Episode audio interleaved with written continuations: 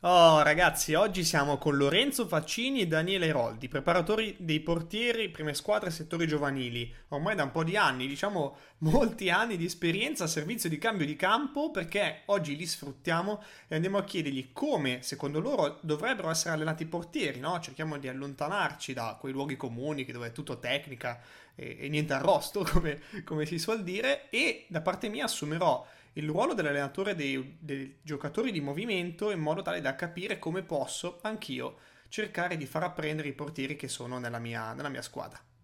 Sigla!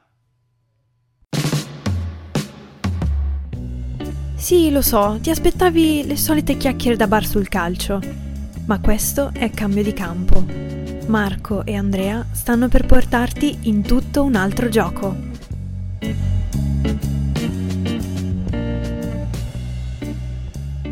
Buongiorno ragazzi, buongiorno e ben ritrovati a tutti.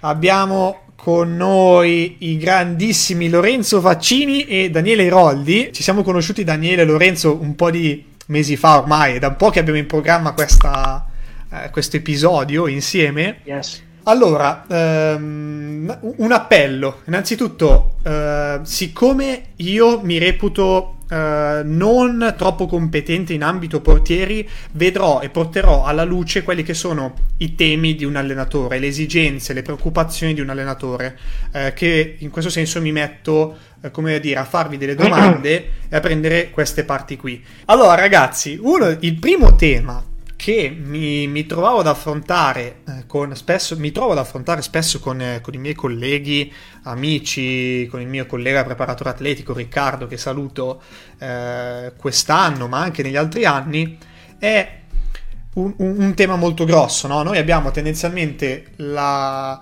il, alleniamo una squadra in cui abbiamo un set di portieri, se siamo fortunati tre se siamo un po' più sfortunati uno, ma comunque dei portieri da allenare uh, che hanno delle esigenze in qualità di persone, quindi sia che siano ragazzi, bambini, ma in realtà anche adulti, adulte, uh, e queste esigenze tendenzialmente sono dovute, derivate da costrutti sociali o costrutti tecnici che hanno derivato nel, nella loro esperienza, no?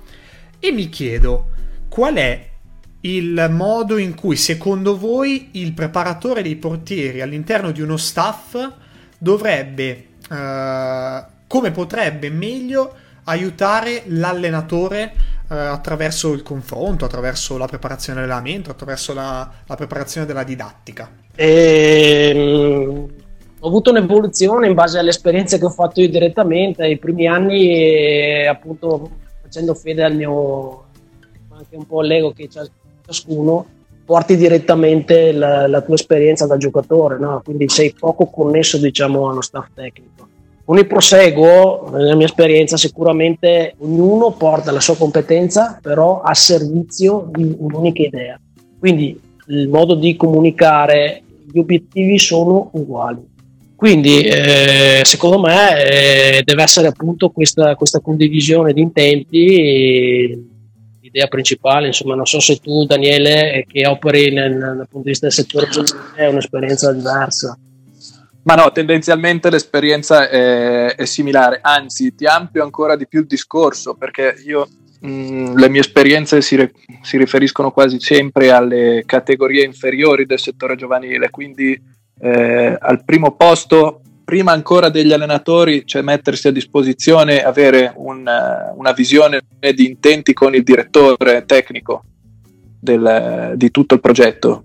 E da lì poi confrontarsi con tutti gli allenatori perché a mio parere se non c'è una visione di intenti con, eh, con la struttura societaria, soprattutto nel settore giovanile dove i risultati contano quel che contano, eh, di, diventa importante una crescita e se non c'è un fil rouge, diciamo, eh, ci perdiamo via. Quindi sia coi prepar- prima col direttore che con gli allenatori, preparatori atletici, preparatori dei portieri tra noi nello staff, ci deve essere massima armonia.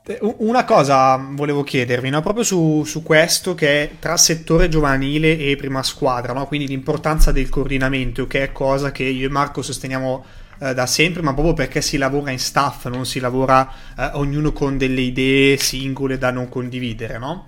Uh, ne abbiamo parlato mo- più volte su questo. Il punto è che io molto spesso mi trovo di fronte a, uh, a, a lavorare magari con allenatori che da un punto di vista filologico hanno la, un, un'idea molto simile alla mia, poi ci spostiamo e divergiamo perché eh, chiaramente poi come applicarlo si sperimenta anche, eh, come applicare le idee sono spesso creazioni, evoluzioni, nuove, eh, nu- nuove idee messe in pratica Uh, ma altrettanto spesso troviamo che magari dall'altra parte, cioè quella dei portieri, il preparatore ha una sorta di eh, filo comune che segue solo in relazione a quello che a lui è stato insegnato, no? E nella mia esperienza ho sempre più spesso trovato eh, persone che avevano un'impronta molto molto tecnica eh, che da quello che mi dicevate ne, nelle scorse chiamate è un, un'impronta che è data molto dal, dal, dal, dal, settore, settore tecnico della FIGC e invece poco si interessavano a quale era il, il modello di gioco del, dell'allenatore rispetto a eh, qual era il modello di, eh, di, crescita che si voleva far sviluppare eh, nel, nel, bambino e, e, quindi vi chiedo no?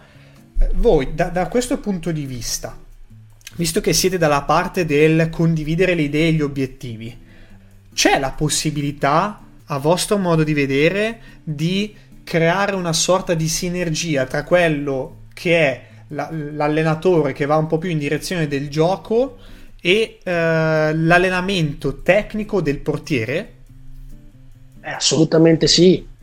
La mia visione è quella comunque che eh, l'aspetto, cioè, lo, lo, andiamo a vedere sul modello prestativo no, di una gara tu vai a fare un'analisi degli interventi di un portiere, vedi che circa l'80% eh, si chiama fase offensiva. Fase offensiva vuol dire una gestualità legata al controllo e alla trasmissione con mani e piedi, no? Un 10% è difesa della porta, ossia le parate, e un 10% è difesa dello spazio, che sono le uscite nell'area. Da questo dovrebbe farci capire eh, la, l'attenzione che dobbiamo avere su determinati aspetti. Sto parlando sempre di atleti voluti di prima squadra.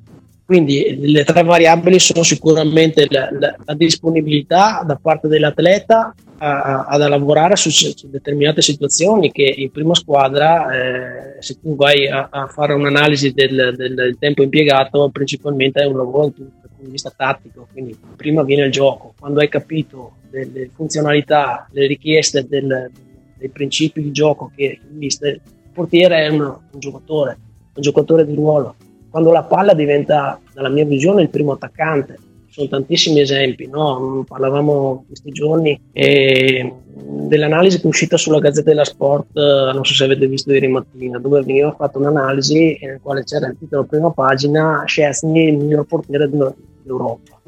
Devi vedere l'analisi e si riferiva agli interventi effettuati a difesa della porta, sottili dal limite dell'area, figurava il migliore andavi a vedere quell'analisi, notavi stranamente che piazzati non benissimo tra le due posizioni c'erano portieri eh, di grandi club, Ederson e Ter Stegen. Questo perché? Perché si è, fatta, si è fatta solo un'analisi parziale. Ter Stegen, lo stesso Neuer, lo stesso um, Navas, sono giocatori che comunque dal punto di vista della fase offensiva sono molto importanti nella fase di costruzione e anche nei passaggi chiave quindi l'analisi va fatta nel, nel complesso.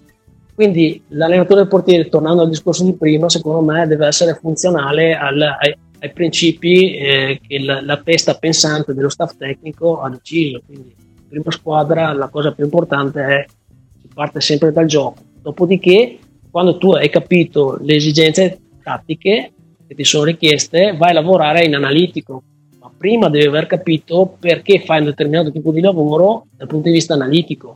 Allora entra in gioco la, la, tattica, la tecnica. Perché se tu tatticamente commetti degli errori, l'80%, 100 gli errori commessi sui gol presi nei campionati professionistici, il 20% solo è un errore tecnico, l'80% è tattico. Quindi cosa voglio dire? Se tu sei posizionato male posturalmente, mh, tatticamente non arrivi neanche a fare la parata perché già eh, sei, sei, sei, sei, fuori gioco prima. Quindi se facendo 100 tu mi passi l'80% del tuo tempo facendo tecnica, a me sta bene, però a monte devi essere, devi aver capito l'obiettivo tattico. ma soprattutto il tuo portiere deve aver compreso quello, perché sappiamo da studi insomma, recenti delle neuroscienze che è importante capire l'obiettivo. Eh, il cervello individua l'obiettivo, non la motricità. Se io devo, devo, ho una palla che va verso il fondo, lavoro per principi, non, il mio cervello non va a dire adesso faccio la contrazione del quadricipite, sposto il piede, automaticamente lavoro, lavorando per principi va a difesa della porta, okay? riconosce il fine, non il movimento. Daniele, ti chiedo, uh, nel, mm. l'altro giorno quando parlavamo, parlavamo appunto di, di gioco per primo, no? E quindi questo focus spostato dal punto di vista un po' più tecnico, che è tendenzialmente quello che, che si fa, a eh, mettere come prima cosa quello il, il, riconoscimento dei principi, il riconoscimento dell'obiettivo che il gioco ti sta eh, in qualche modo dettando o che il principio dettato da, dall'allenatore o dettato dalla squadra, perché non sempre l'allenatore detta i principi, ma è, è, è la collettività che detta come fare. Ehm, è, quello da mettere in risalto, no? E tu mi dicevi che Un'altra cosa che, su cui io sono molto d'accordo è cercare di allenare quella che tu chiamavi variabilità. Sì, sì perché allora ti dico, mh, mm, è importante secondo me eh, vedere un po' come si è evoluto il gioco, nel senso che eh, iniziamo a distinguere le quattro fasi che sono le due di transizione difensiva offensiva. Il portiere in fase difensiva ormai non ha più tempo, non c'è il tempo per fare la parata. I palloni che arrivano dal limite dell'area arrivano a 120 all'ora, cioè 6 decimi, 7 decimi, 8 decimi, vuol dire che è un tempo talmente basso che io devo essere sempre abituato a, a tendenzialmente anticipare il mio gesto, quindi devo essere abituato a variare, a essere pronto a tutto, nel senso che eh, anche nell'allenamento, chiamiamolo tecnico, che, che, non è più un addestramento come si faceva una volta, mettersi in ginocchio eh, e partire con la palla ferma, eh, arrivando, facevi mezz'ora di allenamento su, sul tuffo con, eh, spezzettando i movimenti, secondo me anche sull'esercitazione tecnica diventa fondamentale mettere delle variabili, eh, mettere il disturbo visivo, che può essere un compagno che passa in mezzo, eh, calciare con entrambi i piedi. Ti faccio un esempio stupido. Io che sono destro, mi capita ogni tanto quando facciamo l'allenamento, eh, questo tipo di allenamento tecnico, mi accorgo molto spesso che eh, i portieri che arrivano in prova da noi, se calcio eh, con il destro che è probabilmente il piede favorito della maggior parte degli allenatori, ce la fanno, ma quando calcio col piede, eh, col piede mio debole faccio sempre gol, perché li metto in difficoltà, perché non sono in grado di leggere il movimento ed è una cosa che calcio io, che calcio col mio piede debole, ma eh, è un, una stupidata che mi ha fatto ragionare, mi ha aperto la, vi- la visione su tante altre cose. Per quello intendo la variabilità, non standardizzare le ripetizioni non ci devono essere, eh, non devono essere ripetizioni uguali, ma è il solito concetto del fare senza ripetere, cioè continuare a fare cose in modo simile ma non uguale, per poter eh, mettere un po' di esperienza, ecco, quella che potrebbe essere il transfer con la partita, nel senso che già dal nostro, dal nostro allenamento di addestramento tecnico riuscire a, a, incidere un po' più sulle capacità di reazione ad anticipazione specifiche, è un po' quello il discorso quello, di variabilità. Se ti interrompo Daniele, quello, vai, che, eh, quello che un po' vorrebbe avere diciamo, un preparatore del portiere quando si, si vede arrivare un, un, ragazzo del settore giovanile, no? ha fatto l'esperienza di gioco, eh, l'esperienza di gioco si sviluppa attraverso le, le capacità di capire l'intenzione dei propri compagni degli avversari, no? quindi più situazioni le sottopone, più questo, questo, questa, questa, esperienza viene fatta. E Sono sappiamo che, che, l'apprendimento avviene per tentativi ed errori, e quindi questo fa parte.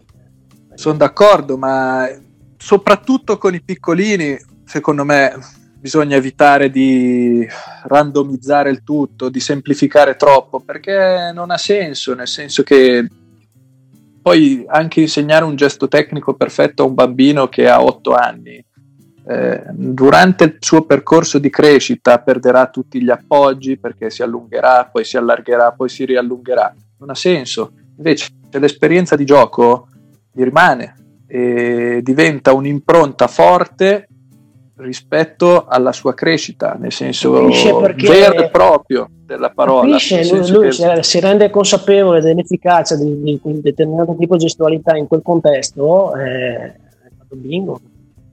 Esatto, ma soprattutto sia in fase difensiva, che secondo me dobbiamo incidere molto noi, ma in fase offensiva anche nel, nel, gioco di squadra bisogna incidere da subito e quello è molto importante secondo me farlo con la squadra, nel senso che eh, coinvolgere tanti portieri nella, nelle scelte, no, nelle ecco. giocate è fondamentale. È fondamentale che capiscono il gioco, anche perché si divertono di più. Quando loro sono entrati nel gioco, quando capiscono che hanno, quando hanno la palla in mano sono il primo attaccante e prima la consegnano ai propri compagni, li mettono nelle condizioni di attaccare e prima facciamo gol, eh, lì eh, li rendi partecipi, li rendi parte del gioco. Sì, sì. È il corpo sé stante. Ci sono, secondo me, ragazzi, un paio di elementi che voi avete sottolineato e che mi sento da, dalla visione dell'allenatore di dar ancora più peso, no? Eh, il primo sono due cose che avete citato, non mi ricordo chi di voi due, ma le ho segnate, me le sono segnate qua.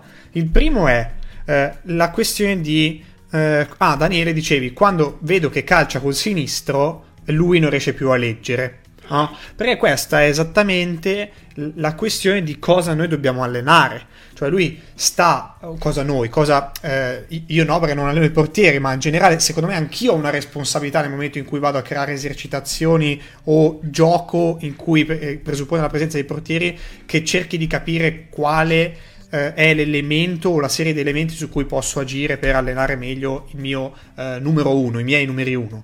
Um, quindi cercare di includere tutta questa serie di, Daniele la chiamava variabilità ed è un termine che mi piace molto, in modo tale che loro leggano, si adattano e trasformino la situazione non tecnicamente ma da un punto di vista di scelta tattica e lo facciano nella, perché... loro, nella progressione di crescita che hanno davanti. Che, Andrea scusa se ti interrompo. Sì cioè, tu sai come funziona un attimino il cervello, no? Sì, sì. In questa situazione lui va a prendersi comunque, appunto non è pensante, ma è scegliente tra un numero limitato di esperienze che comunque esatto. minima parte ha già fatto. Esatto.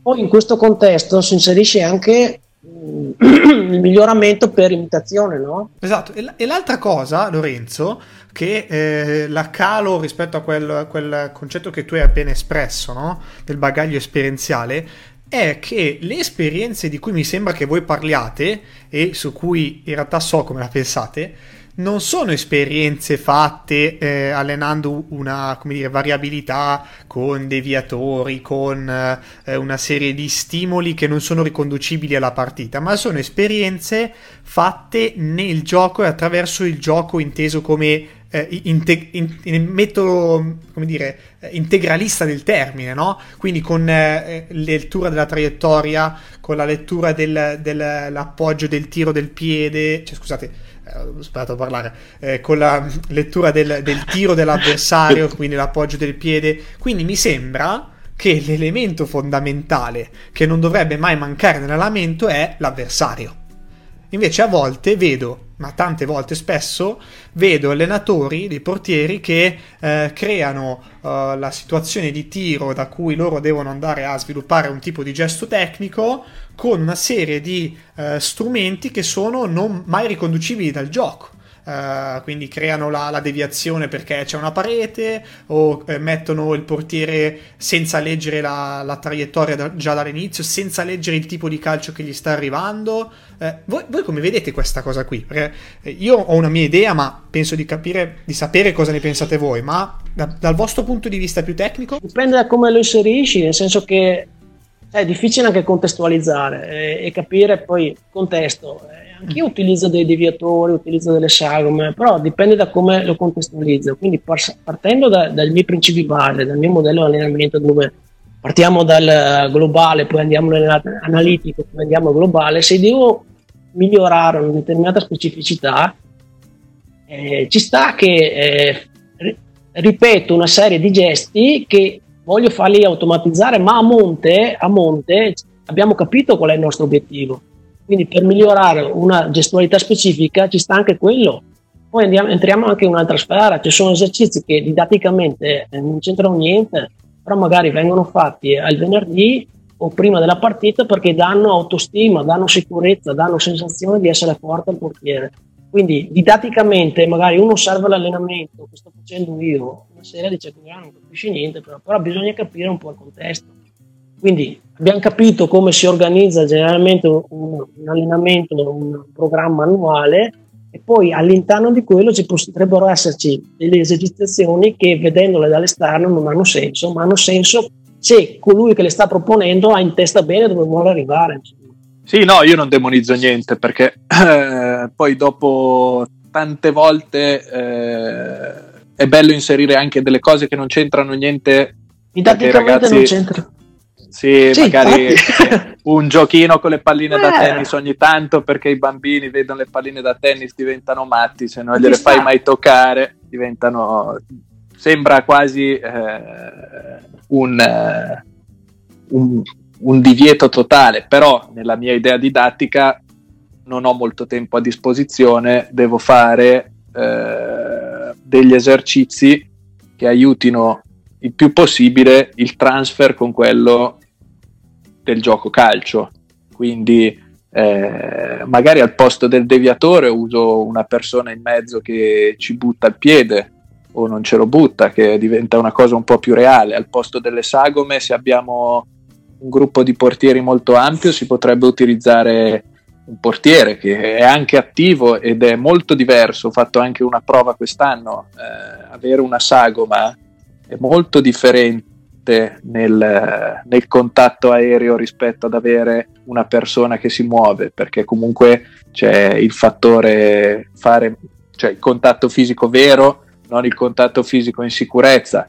Cioè, sono tanti fattori, secondo me, più eh, ci addentriamo nel discorso realistico della partita, più c'è transfer.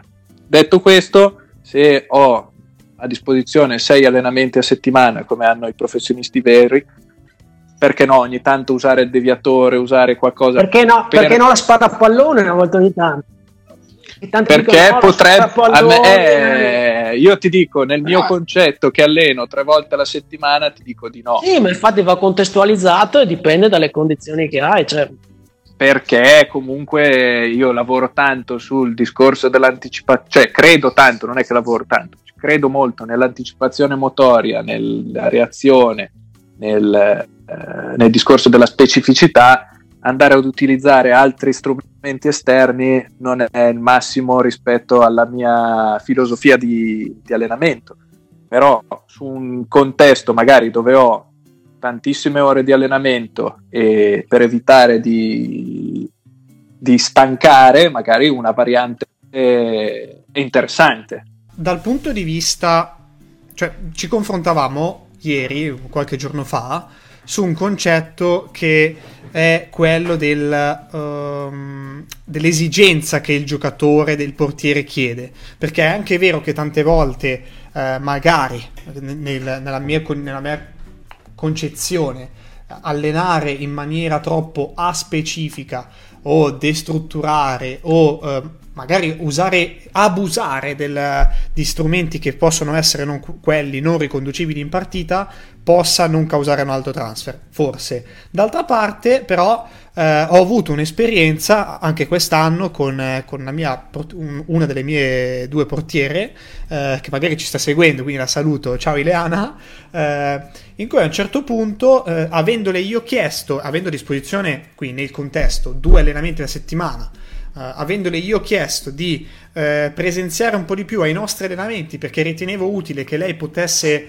uh, allenare certi tipi di principi di gioco, perché la nostra squadra aveva secondo me bisogno di alcuni tipi di letture che lei doveva preventivamente fare, soprattutto nella nostra fase offensiva e di, e di transizione, ho, ho, chiesto a lei di venire, no? A un certo punto però lei stessa ha avuto l'esigenza uh, di volersi sentire un attimino di più eh, portiere, cioè di difendere la porta e quindi mi ha chiesto di tornare eh, più spesso a fare eh, ruolo, la, l'allenamento tipico, tecnico del, del portiere. E, e voi mi dicevate appunto che a volte il contesto di cui parlavamo prima non è solo dovuto al fatto che eh, bisogna creare variabilità nell'allenamento, ma è anche dovuto al fatto che c'è un'esigenza forte tale per cui per motivare il ragazzo, la ragazza, il bambino, la bambina, bisogna andare a, uh, bisogna andare a incontro a quelli che sono i bisogni delle persone. Sì, sì. Infatti come primo parametro per cercare eh, la disponibilità dell'atleta sicuramente a livello di prime squadre io ce l'ho ogni anno questa difficoltà tra, tra virgolette. Se, non, se l'atleta non, non, dimostra disponibilità eh, e comunque è stato fatto un lavoro da parte dello staff che, che si reputa efficiente ed efficace dal punto di vista della, della comunicazione, che quella è importantissima, e l'atleta non dimostra disponibilità, in prima squadra non c'è molto tempo da perdere disponibilità dell'atleta, se non c'è quella eh, diventa un po' difficile, bisogna... Eh beh, ma certo, ma certo, perché prima di tutto c'è, c'è la persona, no? Eh, perché è chiaro che, ecco, magari contestualizziamo anche questo episodio in un certo senso. Eh, è chiaro che noi qui stiamo a volte par- cercando di parlare qual è l'ottimizzazione eh, dell'apprendimento da un punto di vista, come dire, puramente didattico. Didattico, bravo Lorenzo. Accade- accademico, dai. Diciamo esatto, così. esatto. Poi Però poi alla fine c'è la base che se il nostro giocatore, il nostro portiere, perché è uguale, cioè che sia giocatore di pavimento o portiere uguale, non è motivato e non, se, e non riesce ad esprimere un'emozione tale eh, apprendendo, eh, tu la verità è che puoi anche essere il migliore eh, didattico della storia del calcio, ma non trasferirai mai non, quello non, che tu hai. Non arriva, non arriva. Esatto. Infatti, infatti sentivo, eh, mi confronto spesso anche con, con allenatori della pallavolo e Davide Manzati che mm-hmm. tanto, mi diceva che secondo lui, e condivido anche, anche, anche io, la differenza tra un allenatore e un grande allenatore, l'allenatore è come registrare un podcast, grande, un grande allenatore con le sue parole fa vivere delle emozioni al proprio atleta. Ah, sì. Tu sai che dal punto di vista cerebrale come funziona? Abbiamo tre tipi di cervelli, no? il primordiale, le emozioni e poi razionale. Razionale è quello che fa il figo, passato quello abbiamo le emozioni. Quando tu fai provare un'emozione in qualsiasi campo, ma anche soprattutto nel calcio, questo si lega. C'è un legame che poi rimarrà e ti, ti dà la motivazione, capito? Quindi con le tue parole devi riuscire a trasformare le tue parole in immagini dei giocatori e quindi di conseguenza emozioni. Cioè, quello è bingo. E quello fa la differenza tra un allenatore normale e un grande allenatore.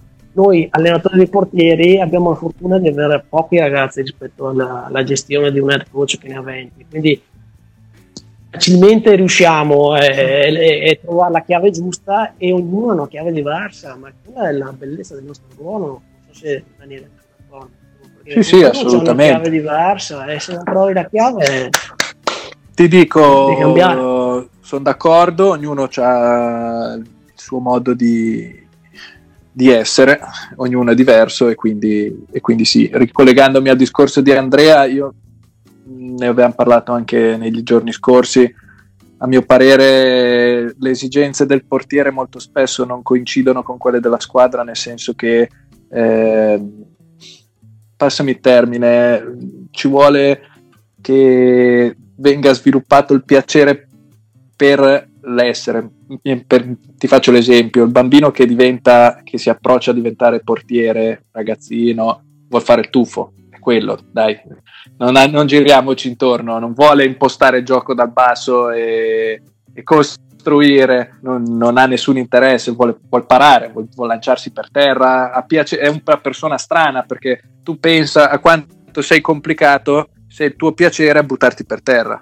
Cioè, non, è, non, è, non, è, una cosa così scontata, eh, sei già molto particolare come, come profilo, se hai piacere per il contatto col terreno, non è una cosa una cosa molto scontata. Quindi l'esigenza è quella di, di parare e magari nelle situazioni di gara che sono, ripeto, quelle più allenanti in assoluto perché ti garantiscono il maggior eh, carico esperienziale, eh, non riesci a trovare questo piacere che puoi trovare magari col preparatore che eh, ti fa 50 tiri, eh, ti permette di fare 20 gesti spettacolari che ti divertono, che ti rimangono e questo secondo me aumenta diciamo, la passione per il ruolo e aumenta la motivazione del ragazzo lo carica e quindi secondo me ci vuole il giusto equilibrio tra eh, la parte con la squadra e la parte specifica fatta in un determinato modo. Comunque ripetere tante volte vari, le varie situazioni semplificate con il preparatore dà anche un senso di allenamento di più, più forte secondo me nel, nel, ragazzo che si approccia perché magari con la squadra fai pochi tocchi palla anche se vuoi coinvolgere tantissimo il portiere. Se giochi un eh, 7 contro 7 non avrà tantissimi tocchi mentre col preparatore fa un tocco palla ogni 20 secondi se l'allenamento è strutturato bene eh, anche ogni 10 quindi diventa molto più stimolante ecco. È quello un po' secondo me il discorso però la parte con la squadra va fatta, soprattutto secondo me nel calcio moderno la fase offensiva va fatta con la squadra, cioè se si vuole giocare dal basso non c'è verso, cioè, noi che situazioni possiamo ricreare? I due contro uno, i due contro due, ma con la squadra poi quando sei in campo c'hai cinque compagni e quattro avversari, cioè, che magari vengono a pressarti alti e diventa eh, complicato anche, anche creare lì. una struttura del genere in fase offensiva.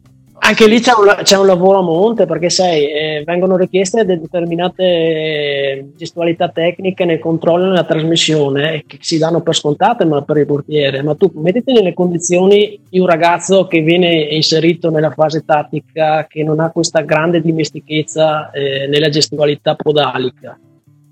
Eh, la, mm. la, sua autostima aumenta o diminuisce?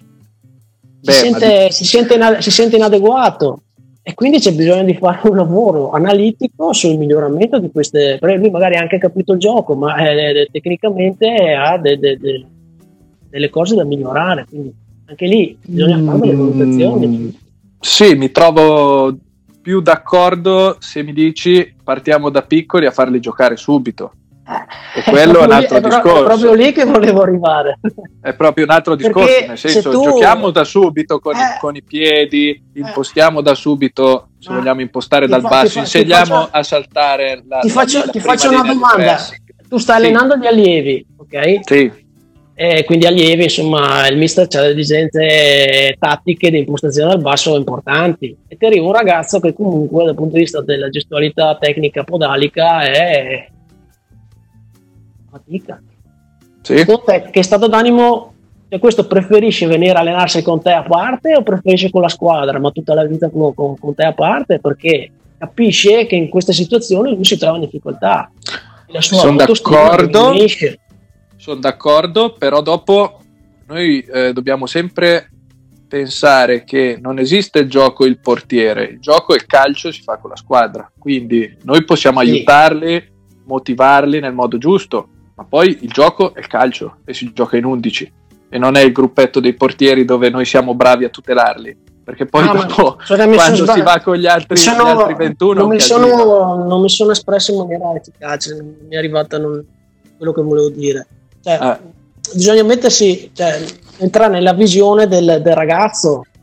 Il ragazzo cioè, non è che voglia eh, scappare. Lui in quella situazione eh, si sente inadeguato per quello che vuole, eh, vuole estraniarsi da questa situazione.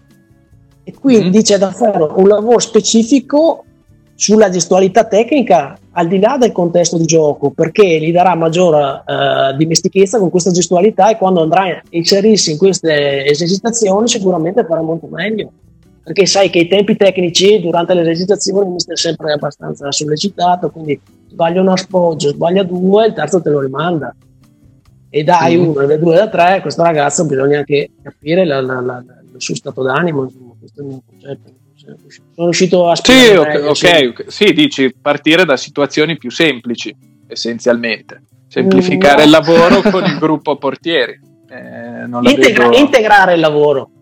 Perché mm secondo me anche la semplificazione, entriamo un po' al modello un po' pedagogico eh, scolastico italiano nostro, no? le grandi bugie che ci vengono raccontate e anche io stesso come genitore racconto a mio figlio che siamo tutti uguali. Essere tutti uguali semplifica, ma comunque è un sistema arido, non è vero che siamo tutti uguali, ognuno ha eh, la propria specificità e ciascuno bisogna eh, dargli dei problemi in maniera tale che riesca a risolversi, risolverli.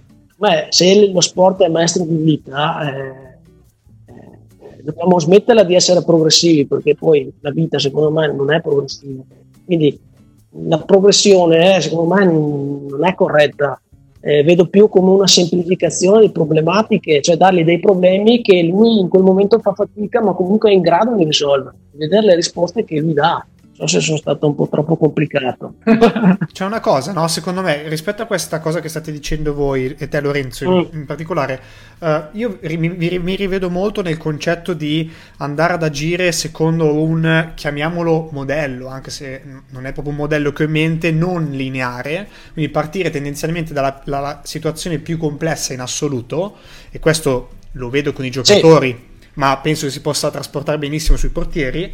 Eh, e quindi dal modello più complesso, che è quello della, eh, imponiamo, di quel tipo di parata fatto con X gioca con la linea di difesa davanti, con un attacco che ti sta eh, attaccando la profondità, eh, co- proprio nel gioco complesso, eh, andare poi eventualmente a semplificare nel caso eh, non abbia non si è riuscito però bisogna, bisogna, a... bisogna aver, aver, chiarito tutti assieme assieme al gruppo portieri qual è l'obiettivo dobbiamo dire ragazzi certo, noi dobbiamo eh, esatto, arrivare esatto. là per arrivare là dobbiamo fare queste cose purtroppo dobbiamo lavorare su questi aspetti quindi quando io parlavamo anche in giorni scorsi anche il mm-hmm. lavoro a secco che è mal tollerato da, dai ragazzi no? perché sono le scatole per tutti quanti quando viene, viene identificato lo scopo è fatta è fatta quindi, certo. eh, eh sì, sì, sì, che però, però saremmo d'accordo sul fatto che lo scopo te lo dà il gioco, no? Cioè, Assolutamente, prima, prima eh. devi capire dove devi arrivare. Esatto. Ok, situazione complessa, da là cosa facciamo? Per arrivare là dobbiamo fare queste fasi.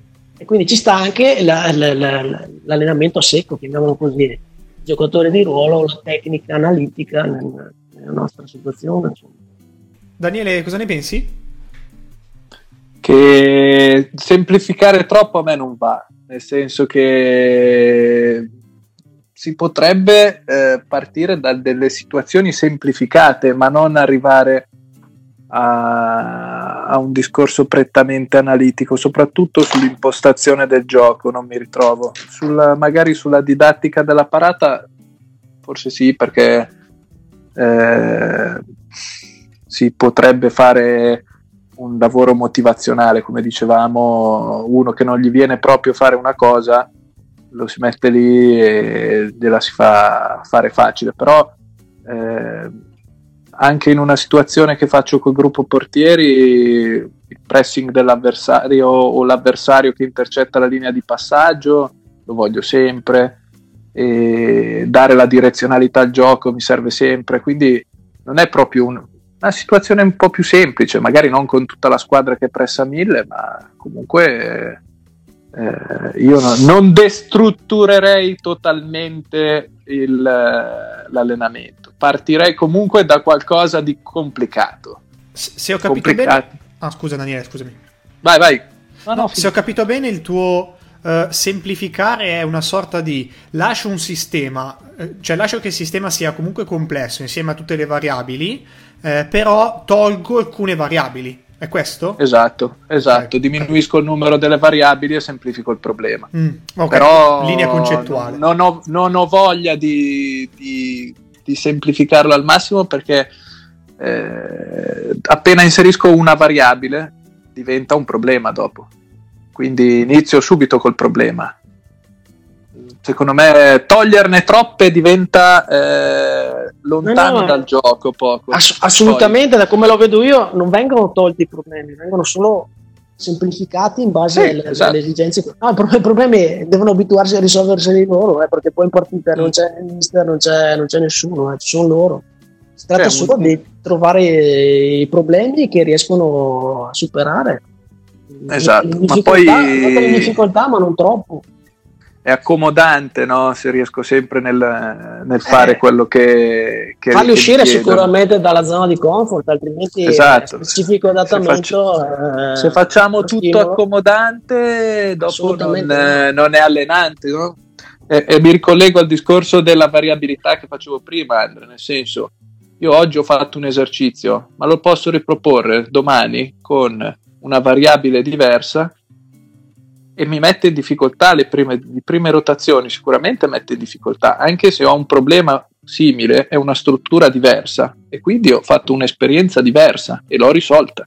È un po' Bene, quello il mio uh, principio, quindi 100 allenamenti nell'anno e non ce n'è uno uguale a quell'altro.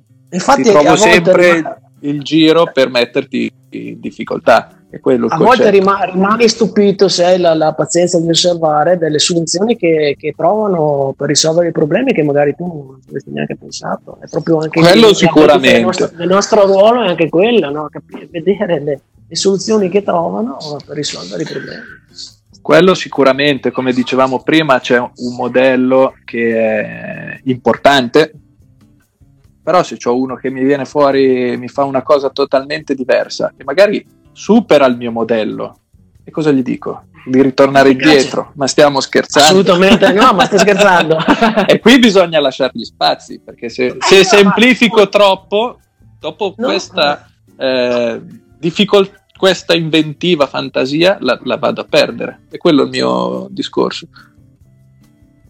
Dovrebbe essere anzi l'apoteosi, no? Io ragazzi, cioè, è stato bellissimo parlare con voi uh, per un'ora e mezza e vi, vi, vi romperò le balle ancora probabilmente. A disposizione, è sempre un piacere. Riconosco che avete un, un, valore sia come persone che come che, che competenze dal punto di vista tecnico non indifferenti. Uh, grazie, grazie. Quindi vi mando un abbraccio virtuale visto che siamo in collegamento. Grazie esatto. contraccambio, grazie, grazie. Noi ragazzi, ragazzi. Vi, vi, salutiamo Ciao. e speriamo che vi siate divertiti. Se avete bisogno di noi sapete dove, dove trovarci. Se l'episodio ti è piaciuto, iscriviti al podcast per rimanere sempre aggiornato e condividi questo episodio con qualcuno che pensi possa essere interessato. Noi ci sentiamo al prossimo episodio.